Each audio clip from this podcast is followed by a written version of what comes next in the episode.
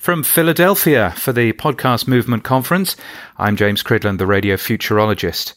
Two stories last week made me think. First, an off the cuff tweet from a radio station in Scotland having a day of going retro by playing CDs.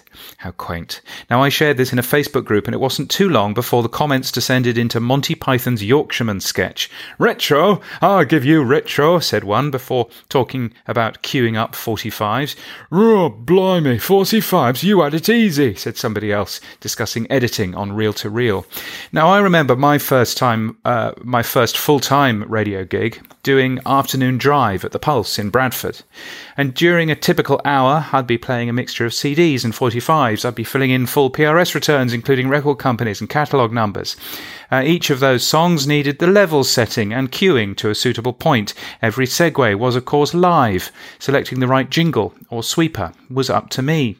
And I'd be running to the fax machine outside the studio where the AA would send over barely legible hieroglyphics about travel issues, which I would have to blind read on air. The ads would be on individual carts, which all needed fetching and putting away at the back of the studio. My news was at a clock start at the top of the hour. Without a producer, I also needed to answer telephone calls and run contests myself. And somewhere in the midst of all of this, I had to somehow work out something cogent to say. Now, you can sometimes understand the viewpoint of the former presenters in this group, who mostly appear to be driving trains, it seems, that radio isn't what it once was. And radio isn't what it once was. When the music and the ad breaks are all available at the push of a next button, you can concentrate on other things, and the output should be, and almost invariably is, rather better. The other piece of news was a piece of work by BBC News Labs, and they're doing some rethinking and prototyping online news story formats. And it's a good piece of work, informed by data.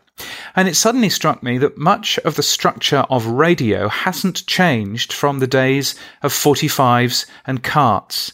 We only got network news at the top of the hour 20 years ago, so that's when we needed to take it. But many of us still break for news at the top of the hour now, even if there's no technical need for that anymore. And plenty of evidence that news consumption is changing away from a cram as much as you can news bulletin.